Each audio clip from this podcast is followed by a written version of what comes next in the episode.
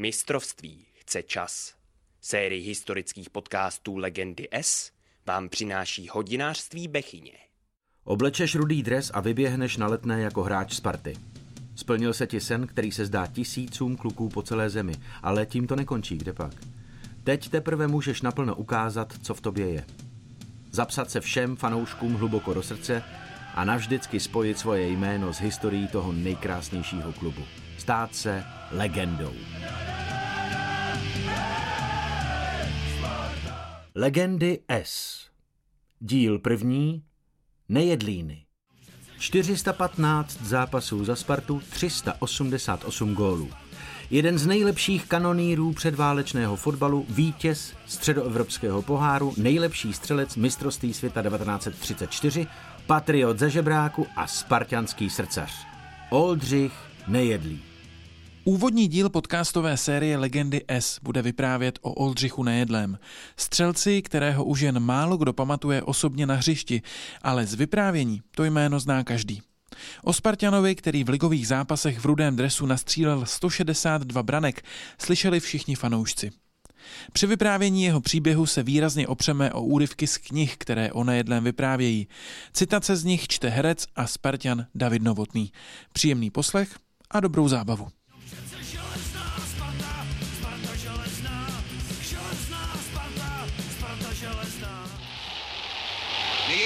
S italskou obranou. Pěkně se uvolnil s Cílí. Nejedlý znovu bojuje s Monzeliem. Souboj vyhrál. Přihrává Sobotkovi a Junek promarnil vyloženou příležitost. Právě jste slyšeli rozhlasového komentátora Josefa Laufra a jeho podání finálového zápasu na mistrovství světa 1934 v Itálii. Touhle dochovanou ukázkou začínáme, protože právě turnaj v Itálii se pro Oldu Nejedlého stal osudovým a vlastně symbolicky byl i u samotného konce jeho života. Ale abych nepředbíhal, pojďme si nejdřív připomenout, o jakém velikánovi se vlastně bavíme. David Novotný čte z knihy AC Sparta Praha Cesta slávy od Jiřího Nesnídala a Jaroslava Pešty, která vyšla ke stoletým narozeninám klubu. Svým pojetím hry předstihl dobu o pár desítek let. Dokázal totiž akce nejen zakončovat, ale i zakládat z hlouby hřiště, odkud rozvíjel své velkolepé kombinační tahy. Hrál na obrovském prostoru, měnil neustále místo, ukazoval se spoluhráčům, prostě už v 30. letech dokázal uplatňovat mistrně to, čemu se dnes říká hra bez míče. Jestliže v jednom momentě vypomáhal přetíženým zadním řadám, pak třeba hned v tom příštím se objevil na hrotu útoku, kde akci zakončil střelou. Jakoby v sobě slučoval dispozice několika hráčských typů. Byl dříčem, konstruktérem i kanonýrem v jedné osobě. Jeho střelecká potence byla obdivuhodná. Pověstné byly zejména jeho bomby vysílané ze středních i větších vzdáleností, přitom s potřebnou falší. Za Spartu nastřílel 161 ligových gólů. Nejvíc ve spartianské historii. Narodil se o Vánocích roku 1900 do chudé rodiny ševce a moc příjemné dětství si asi neužil. Od útlého věku pomáhal s chodem domácnosti, krmil husy, uklízel, prostě se musel ohánět. Do žaludku toho také moc nebylo. O to míň, když otec malého Oldy narukoval do první světové války. Zahynul a v žebráku po něm zůstala vdova se čtyřmi dětmi. Hubené dítě, snad i trochu podvyživené, to byl malý Olda, který ale postupně nacházel útěchu ve fotbale. Jeho začátky připomíná sportovní historik a spisovatel Miloslav Jenčík. Jako asi 15-16 letý běžně hrál za první mužstvo. V té době taky poprvé hrál v Praze, což ale ještě se ani nevědělo moc, kdo to je samozřejmě v Praze. V Praze byl Čechoslovan Košíře, a za ten on chvíli tady v Praze hrál, on byl v té době zaměstnanec drah nějak, ČSD, takže tady za ně chvíli hrál ale to celkem Praha to nevnímala nějak moc zatím ještě, kdo to je a tak pak se objevil v Rakovníku, to byla druhá liga profesionální a tam střílel už hodně gólů a taky začal být o něj v Praze, najednou se o něj zajímal v Praze kde kdo. Kde kdo? Včetně Bohemians. A právě funkcionáři Vršovického klubu byli těmi, kdo nejedlého kontaktoval jako první. A dokonce se s ním domluvili. Našli ho v trafice, kde vyučený zámečník Olda zaskakoval za maminku. Zprostředkovanou nejedlého vzpomínku na to nalézáme v knize Zdeňka Pavlise Odbyca na Glafatovi. Jedno sobotní odpoledne se u nás v žebráku objevil čmoudící automobil, z něhož vylezl upocený vršovický funkcionář Kalina. Namířil si to samo sebou do trafiky, kde jsem za maminku zaskakoval a jal se zajímat, kdeže tady bydlí nějací nejedlí. Upovídaný byl až běda, takže z něho hned vylezlo, že se schání po jejich klukovi, kterého by chtěli přetáhnout do Prahy. Maminka v trafice nebyla a mě nechtěl za nic na světě věřit, že tím klukem jsem já. Ani jsem se mu nedivil, protože jsem byl vyzáblý jako ludra, vážil jsem sotva 60 kilo, nohy jsem měl jako hůlky, balon byl větší než má hlava. Teprve když jsme za obrovského pozdvižení v celém našem městečku dojeli automobilem k baráku a maminka panu Kalinovi potvrdila, že tím čutálistou hrajícím za rokovník jsem opravdu já, uvěřil a začal mě lanařit. Mazaně, protože nejen fotbalem, ale i místem na pražské hlavní poště se oháněl. Jen považte, paninko, budete mít z kluka státního úředníka a pod penzí líčil, jaké výhody mě přestup k ním do Bohemky přinese. Maminka na podobné řeči slyšela, já se však v duchu smál. V jedna dvaceti mluvit o místu pod penzí. I tak ale Olda podepsal přestupní lístky do Bohemky a zbývalo jen měsíc počkat, než vyprší karenční lhůta. Olda si v jejím průběhu mohl přestup ještě rozmyslet, ale Bohemku ani nenapadlo, že by k něčemu podobnému mohlo dojít. Jenže chyba lávky. Podobně jako v příběhu Karla Kádi Peška, i tady se hráli velkou roli v přestupu do Sparty příbuzní hráče. Konkrétně jeho bratr. Ten pracoval v pražské podbabě u továrníka, který byl vášnivým Spartanem. Doba je zlá, zakázky nejsou, budu muset pár lidí propustit. Bohužel i tebe nedá se nic dělat, mrzí mě to, nerad ubližuji rodině tak slavného fotbalisty, o kterém už se píše i v novinách, ale co zmůžu. Leda by si to pan bratr s tou bohemkou rozmyslel a šel k nám do Sparty. To by byla jiná. Sám bych si od huby utrhl, než bych dělal potíže bratrovi playera naší Sparty. To byl samozřejmě silný argument, který Olda musel vzít v potaz. Dalším byly i peníze. Sparta Bohemku přeplatila. Klokan nabízel za přestup 10 tisíc. Sparta Oldovi slíbila 13. Kývl. Přestup podepsal dokonce bez karenční doby a k 1. květnu 1931 z něj byl Spartan.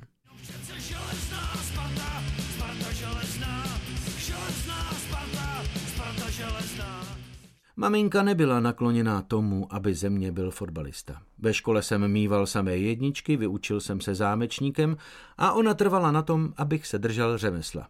Nakonec mi ale přestup do Sparty dovolila a když jsem dostal těch třináct tisíc, přinesl jsem je domů a vysypal jí je do klína. Chuděra se rozplakala. Nikdy tolik peněz neviděla. V té době ve Spartě zářil útok ve složení Podrazil, Haftl, Brén, Silný a Sokolář. A nejedlého nutně nepotřebovala. Při letním zájezdu do Německa a Dánska, dnes bychom řekli při letním soustředění, maďarský trenér Sparty Sedláček nejedlého nejdřív vůbec nestavil. Když na něj ale konečně ukázal, nestačilo se divit.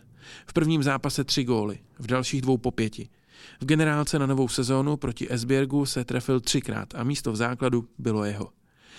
Prvním zápasem nové sezóny byl duel v Rakovníku v klubu, odkud nejedlý do Sparty přišel. Ano, právě proti svým na svém bývalém hřišti zažil soutěžní premiéru v rudém dresu.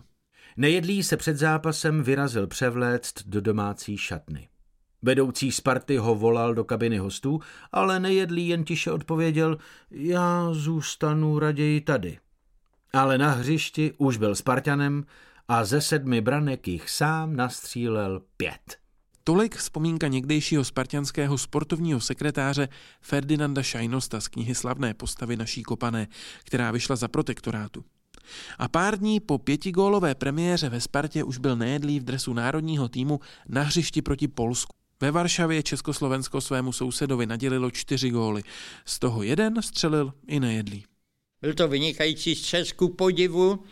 Eh, přestože byl takový spíš střední postavy, A, a, a ani jinak na to nevypadal, tak to byl vynikající hráč hlavou. Měl pozoruhodný výskok při, při, při říkám, takový ty poměrně bacualetější postavě střední, ale samozřejmě střelec s oběma nohama, no, skvělý hráč. Vzpomíná na nejedlého fotbalové dovednosti historik Miloslav Jenčík. Ještě v roce 1931 se představil i fanouškům ve středoevropském poháru. Desetitisícům příznivců ve středoevropském poháru se tehdy ukázal už jako zralý hráč a ostřílený rutinér. Aspoň tak na trávníku působil. Zvláště se vyznamenává ve třetím rozhodujícím zápase Sparty s turínským Juventusem ve Vídni.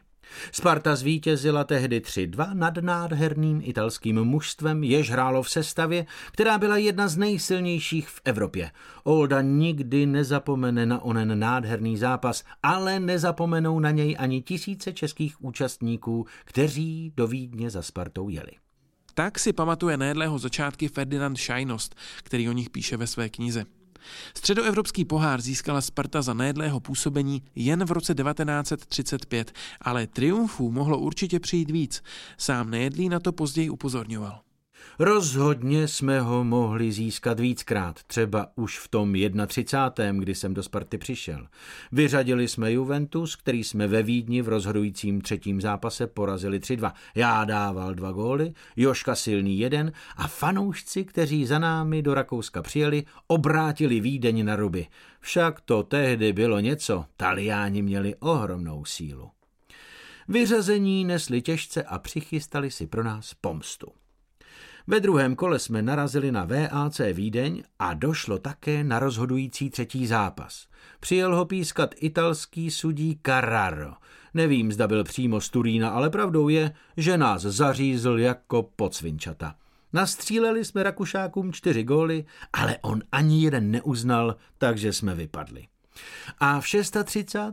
jsme si pro změnu podřízli krk sami – Dostali jsme se až do finále a žili v přesvědčení, že vídeňskou Austrii snadno zdoláme, zvlášť když jsme si z prvního zápasu v Rakousku přivezli bezgólovou remízu.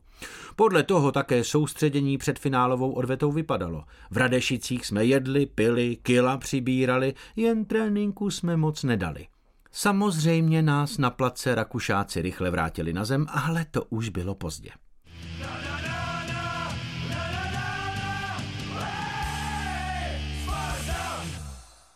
Nejedlý udivoval fanoušky.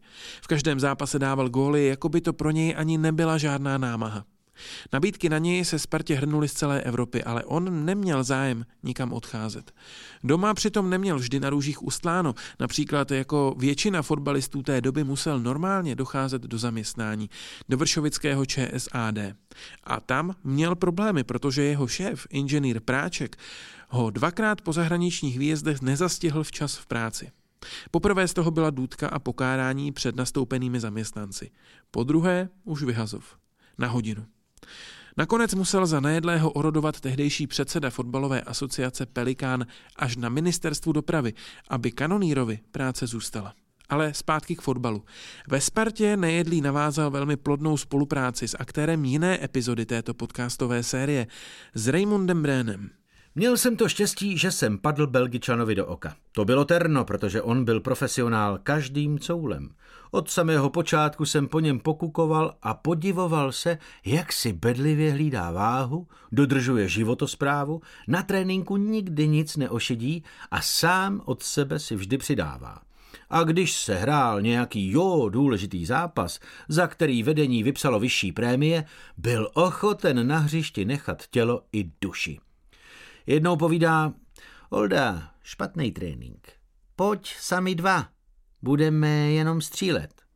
Šel jsem a stal se z toho náš rituál, neboť od té doby jsme se každou středu scházeli na spartanském hřišti opravdu sami dva. Z práce jsem jel rovnou na letnou, kde tři hodiny jeden nahrával a druhý střílel. Levou, pravou, pořád dokola, než jsme se vyměnili. Mohl jsem pak v zápase na jeho balony nabíhat naslepo a věděl jsem, že je trefím tak, že zapadnou přesně k tyči. Byla to s ním škola k nezaplacení. Slova se teď ujme sám přímo Oldřich Nejedlý. Na nahrávce, která se dochovala v archivu České televize, vzpomíná už postarší Nejedlý na svá nejlepší léta spolu se slávisty Františkem Pláničkou a Ladislavem Ženíškem, proti kterým nastupoval. Právě posledně jmenovaný Ženíšek mluví na nahrávce jako první. Proti tobě hrát, to nebylo žádný štěstí. Aby tě hlídali dva, ty si vypadal, jako když neumíš pět počítat, nohy si měl podstavce, jako já nevím co, a člověk do tebe nemohl ani vrazit, nemohl tě pustit před brankáře, že ty si byl chytrej, ty si si stoupnul třeba za velký vápno, udělal si si kličku a dával si góly. Jsme tě museli hlídat dva, on by ti to řekl, tajle, Branta, rozumíš tomu? Tak takovýhle forwardy my jsme neměli rádi, víš? No ty jsi musel hlídat, ale co já? Já musel dávat pozor stále. Dneska, když ten, když ten hráč útočí a je řekněme tu na tom trestním území, no tak klidně ten brankář může spát, protože ví, že nevystřelí. Ale Olda, když šel za půlku, no. no tak to už musel člověk koukat, kterou nohou to pošle a musel být ve střehu, jestli levačkou nebo pravačkou. No to bylo daleko těžší, moc těžký Oldu uchránit, aby ale, nedal branku. Ale teď já jsem nebyl jenom sám, kdy tady bylo takových fotbalistů, víte, Vlastu Kopeckých, hlavičkáře, Vojtu Bradáče, Franci Svobody jako střelce Bréna, tady bylo fotbalistů.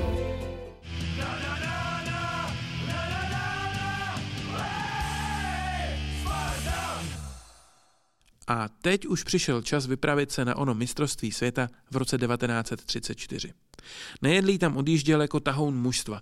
Na levé straně se skvěle sehrál se slávistou Pučem a už v přípravných zápasech ukazovali svou sílu. V poslední přípravě Československo slavně porazilo Anglii 2-1 a střelci Nejedlý a Puč. Na startu samotného turnaje, kde se od začátku hrálo KO systémem, nás čekali Rumuni. Podceňovaný soupeř, jenže nebylo to tak jednoduché. Na Rumuny se všichni dívali skrz prsty, jenže oni přijeli s manšaftem, v němž hrálo pět fotbalistů reprezentujících ještě nedávno Maďarsko.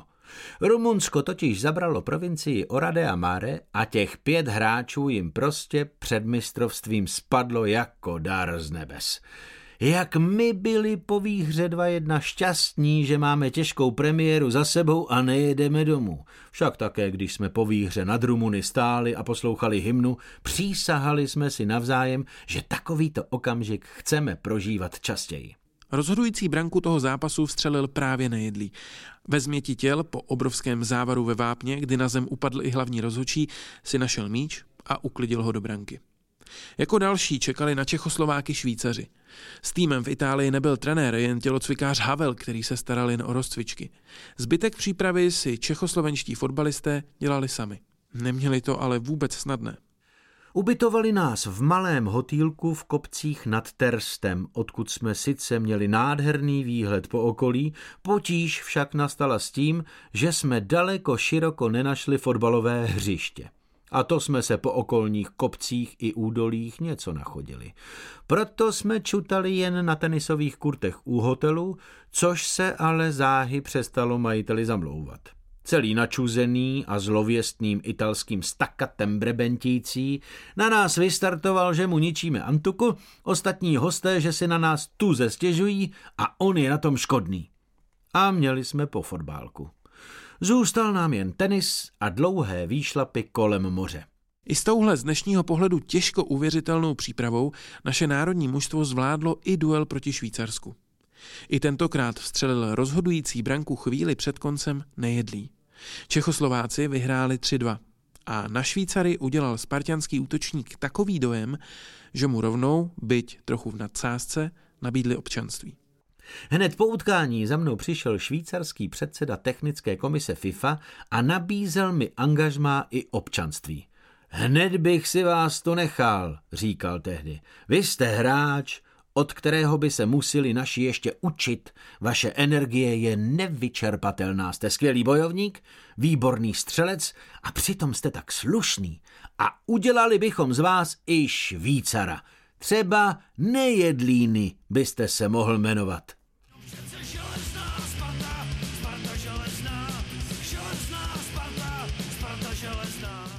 V semifinále na Čechy čekali Němci. V tu dobu už fanoušci doma věděli, že tenhle turnaj by mohl vejít do dějin. Z Prahy i celé vlasti chodili do městečka Freskáty na úpatí Apenin, kam se mužstvo přesunulo, stovky telegramů a dopisů. A dokonce i jeden balík přišel a v něm knedlíky, plněné třešněmi, se smetanou a tvarohem. To, abyste tam nemuseli pořád jíst ty italské makaróny, které vám určitě nešmakují. Jen si dejte, kluci naši. Vstřícná a dobrosrdečná česká hospodyně si ale neuvědomila, že knedle se cestou k týmu v italských vedrech skazí. Teď už ale pojďme k onomu semifinále proti Německu, na které vzpomíná v archivním záznamu České televize opět přímo Oldřich Nejedlý. Spolu s reprezentačním spoluhráčem Slávistou Ženíškem, který byl ve 30 letech nejstarším hráčem celého mistrovství. Nejedlému patří první hlas v záznamu. A Němci, to byl nějaký soupeř.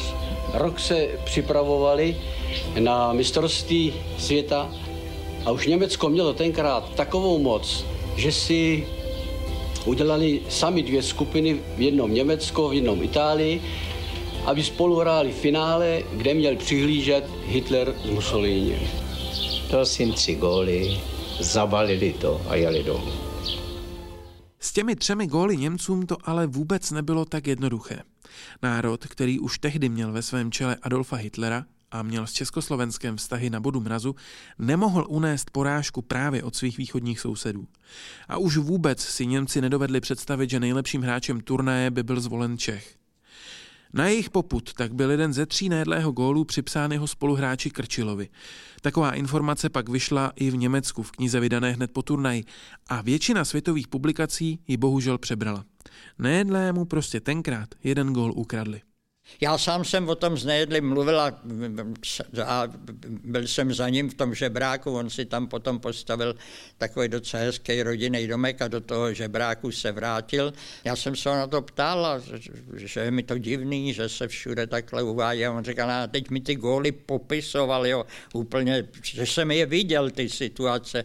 A říkal, mě to hrozně mrzelo, že právě proto, že to bylo to semifinále, že jsme se dostali, tak to byl takový jeho opravdu majstrštyk celoživotní fotbalové a ten gol se mu dlouho upíral, tak dneska už v těch statistikách ten gol je. Vzpomíná na rozhovor s Nejedlým o tomto tématu historik Miloslav Jenčík. Dnes už tedy u statistik zápasu proti Německu najdete nejedlého hetrik. Sám útočník se tohoto oficiálního uznání ale nedožil. FIFA mu gol připsala až v roce 2006, 16 let po jeho smrti a 72 let po samotném turnaji. A na něj se teď ještě vrátíme, konkrétně k přípravám na finále prostřednictvím vzpomínky slávisty Ženíška i samotného nejedlého. Tentokrát začíná mluvit Ženíšek kabina, která neměla ani úroveň dnesního klubu, nějakého nízkotřídního, horko, peklo, 32, 33 stupňů. My jsme neměli ani sprchu, my jsme se nemohli ani pomalu občerstvit, my jsme neměli trenéra Maséra, ale jedno jsme měli vůli a jít hrát. Já jsem se před finálovým zápasem slíkal normálně v koutku, tak jako před každým zápasem. Sundal jsem boty, vzal jsem si čistý ponožky, kopačky, trenýrky, navlík jsem červený dres. Při nástupu mě nevadilo, že 55 tisíc diváků vítalo Mussoliniho, který byli zaměřeni proti nám. Já jsem se na zápas hrozně těšil a mám to hrozně rád. Ve finále už ale naši padli. O zápase toho bylo napsáno spoustu, hlavně o švédském sudím Eklindovi. Toho nejdřív Čechoslováci odmítali. Druhou možností byl ale Itali prosazovaný, belgičan Bayert, kterého naši taky nechtěli. Eklind tedy nakonec prošel jako kompromis. Před finálovým zápasem se dostavil na audienci k samotnému Benitu Mussolinimu a jestli do té doby netušil, tak od návštěvy Dučeho už mu bylo jasné, že Italové musí vyhrát. Švéd Eklind, přestože řídil zápas před kritickými zraky celého světa, neostýchal se býti zcela stranickým a dopustil, že naši hráči stali se mučedníky v heroickém boji, kde jejich síly a velké umění podlomilo vědomí, že jsou vydáni na pospas jedinci, který přímo trestu hodně zneužil svého čestného úřadu. Tak o utkání den po něm referovali v Praze národní listy. Švéd řídil zápas povšechně velmi tendenčně, nejvíc ale Čechoslováky rozčílila vyrovnávací branka Italů, která přišla po faulu na ženíška. I tak ale nejedlý vzpomínal na finálový zápas rád. Když italský kapitán Kombi přebíral od samotného Dučeho Coppa Mussolini, jak tehdy pohár pro mistra světa nazvali, když my dostávali jako cenu útěchy pohár italské federace, tak naši diváci, kteří přijeli do věčného města nad Tiberou 69 autokary, nadšeně aplaudovali. A co potom návrat domů, cesta od hranic, zastávky hned na hranicích v Plzni, u nás v Berouně, příjezd vlaku na Vilznovo nádraží a triumfální cesta pražskými ulicemi na Václavské náměstí.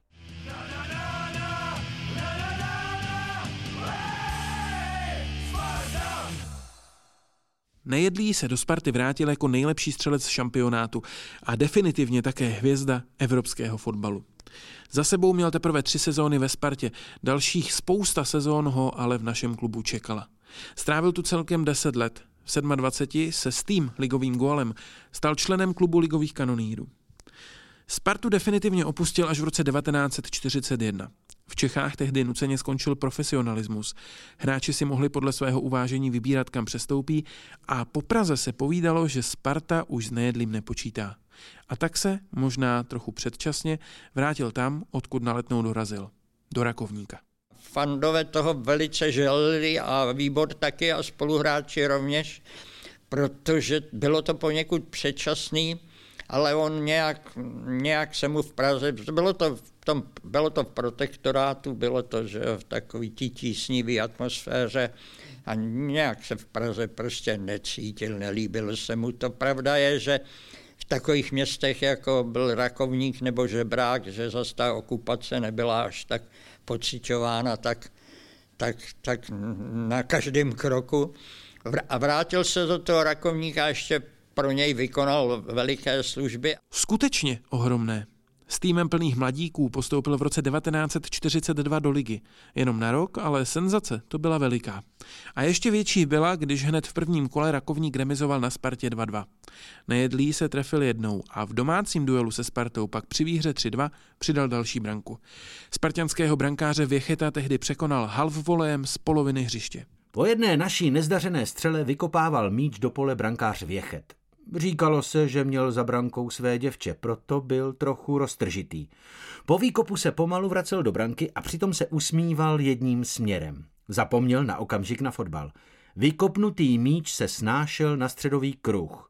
Udělal jsem několik rychlých kroků a míč mi vyšel právě na half volej. Trefil jsem ho těsně po dopadu. Už jak se vznesl, věděl jsem, že směr je správný, jen aby měl potřebnou délku. Měl.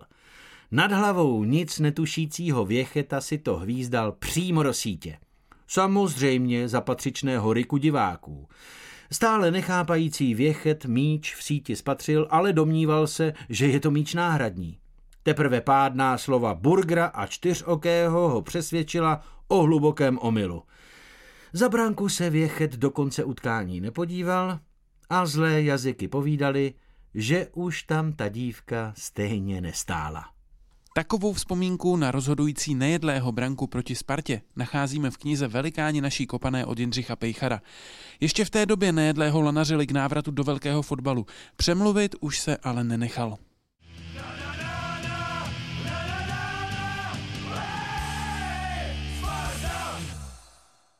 Střílel jsem většinou přímým nártem. Malá noha mi to nejlépe dovolovala a umístování střel mi brzo nedalo žádnou práci. Dostal jsem bránu do oka. Cíl jsem nemusel hledat. Prostě rozený kanonýr. Do roku 50 hrál a trénoval v Rakovníku. Pak ještě nastupoval za žebrák a i v 640 tam střílel góly. Nakonec mu ale zlomili nohu a na trávník už se nevrátil. Naplno se pak začal věnovat práci ředitele Berounského ČSAD. Československému fotbalu se ale vydal ještě jednou pomoci, i když to byl marný pokus. V roce 1954 na mistrovství světa ve Švýcarsku. Víc k tomu poví historik Miloslav Jenčík. Byl jedním z trenérů Národního mužstva pro mistrovství světa, eh, ale eh, to tam se našim valně nedařilo, že jo?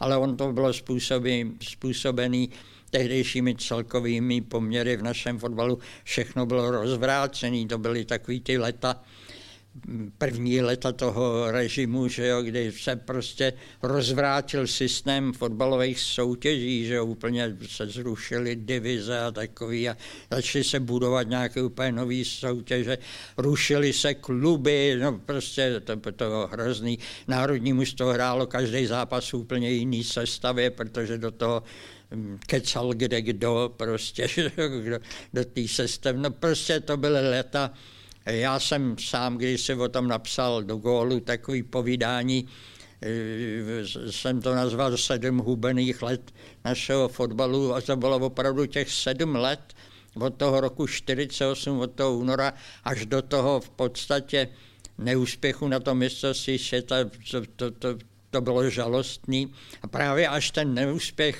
totální na tom mistrovství světa, kde jsme si nedali ani gól, že a vrátili jsme se ze skupiny, že jo, tak ten jako ved k tomu, že se věci začaly pomalu a ono to tenkrát šlo opravdu jenom velmi pomalu.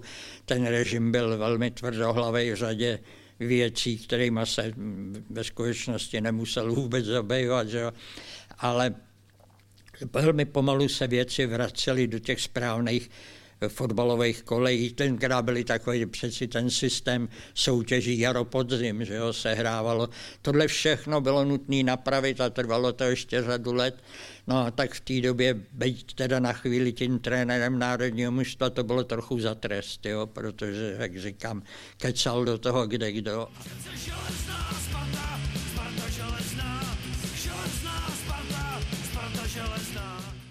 Ve svém domku v Žebráku nejedlí žil až do smrti. Občas za ním přijel někdo z bývalých spoluhráčů, televize a nebo jiní novináři. Takhle na své zážitky s nejedlým jako aktivním a pak i bývalým fotbalistou vzpomínal pro českou televizi novinář Otakar Dolejš. Nejedlý ještě ve válce hrál za Spartu a později za Rakovník. A my jako kluci jsme chodili na Spartu na dětskou tribunu, takže tam z té tribuny jsem nejedlýho samozřejmě Eh, protože to byl střelec, tak to byl pro nás, pro kluky idol, tak jsem ho pamatoval. No pak jako novinář jsem se k němu dostal několikrát jako na rozhovor, on byl velice sdílný a ochotný, takže jsem jezdil do žebráku eh, na rozhovory. Svá setkání se stárnoucím nejedlým připomínal před 20 lety na webu idnes.cz i Pavel Kovář. Bavili jsme se také o dopisech nebo žádostech o autogram. Za měsíc jich najdu ve schránce 50. Pokrčil rameny, jako by nechápal, že podpis nejlepšího střelce světového šampionátu má i po půl století velkou cenu. A před třemi roky přijel za mnou do žebráku novinář až z Venezuely. Při hovoru o houbaření a zahradničení se pan Nejedlý pochlubil první cenou za česnek na výstavě místních zahrádkářů, vlastně taky zlatou medailí. Na exkurzi po zahradě nás doprovázel tehdy osmiletý vnuk Olda Nejedlý druhý. Dědeček mu mezi řečí přihrával míč perfektním nártem, vždy přesně a s úsměvem. Návštěvám se Nejedlý chlubil hlavně dvěma cenými relikviemi z doby své aktivní kariéry. Tou první byla pochopitelně medaile pro vicemistry světa z roku 1934. Tou druhou pak míč, se kterým hrál v roce 1937 v Amsterdamu za výběr střední Evropy proti západní Evropě. Nejedlý byl v tomhle utkání jediným českým hráčem a vstřelil i gól. Západní Evropu, v jejímž dresu po hřišti běhal i Raymond Brén, výběr střední Evropy porazil 3-1. A mimochodem tím zachránil FIFU, která se potýkala s vykradenou kasou a obrovská návštěva na tomto utkání kdy na něj dorazilo 55 tisíc diváků, fotbalovou asociaci finančně zachránil. Dostali jsme dres na památku, pozlacenou medaili a startovné ve výši 2,5 tisíce korun. Možná z vděčnosti, že jsme zachránili pokladnu FIFA a s ní vlastně celý světový fotbal, protože tehdy se vybralo na vstupném milion a tři čtvrtě k tomu. Jen díky tomu se pak mohlo konat mistrovství světa ve Francii.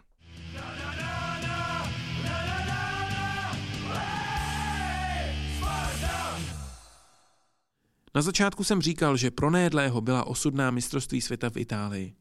Na jednom se v roce 1934 stal hvězdou a v průběhu toho v roce 1990 zemřel. Takhle na to v roce 2001 vzpomínal na webu i dnes Pavel Kovář. Pořadatelé tehdy pozvali Oldřicha Nejedlého, stejně jako Františka Pláničku, co by čestného hosta. Těšil se, ale měl propadlý cestovní pas. Honem si obstarával nový a to se mu stalo osudným. Unavený se vrátil z Prahy, kde vše zařídil, druhý den ráno se probudil, ale v zápětí usnul navždy. Oldřich Nejedlý opustil svět v 80 letech ve svém domku v Žebráku. Zemřel tenkrát muž, který se mohl stát hvězdou v jakémkoliv klubu Evropy. Mohl být nejedlým. Rozhodl se ale zůstat Oldou nejedlým, miláčkem spartanských fanoušků a prostým chlapem z Žebráku. Byl to strašlivě skromný takový člověk, až tak jako, až tak mě při... On si o tom rád povídal ale jako nepřál si být nějaký takový jako oslavovaný, nebo tak. On si s, s každým strašně rád o fotbale popovídal, ale jako, jako, jako nechtěl, vysloveně neměl, neměl rád, když mu někdo tak nějak, jako moc podkuřoval, nebo tak. To opravdu ne.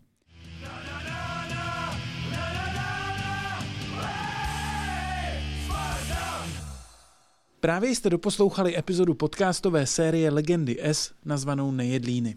Pokud se vám tenhle díl líbil, puste si i některý další, budeme rádi. Za spolupráci na této epizodě děkuji Miloslavu Jenčíkovi a spartianskému archiváři Václavu Borečkovi. Ukázky z knih od Bicana Glafatovi od Zdeňka Pavlise, Velikáni naší kopané od Jindřicha Pejchara a Slavné postavy naší kopané od Ferdinanda Šajnosta a AC Sparta Praha Cesta slávy od Jiřího Nesnídala a Jaroslava Pešty četl David Novotný. Moje jméno je Lukáš Pečeně a tuhle podcastovou sérii jsem pro vás připravil. Budu rád, když nám dáte na sociálních sítích vědět, jestli se povedla a jestli máme třeba v budoucnu připravit druhou sérii. Díky za poslech.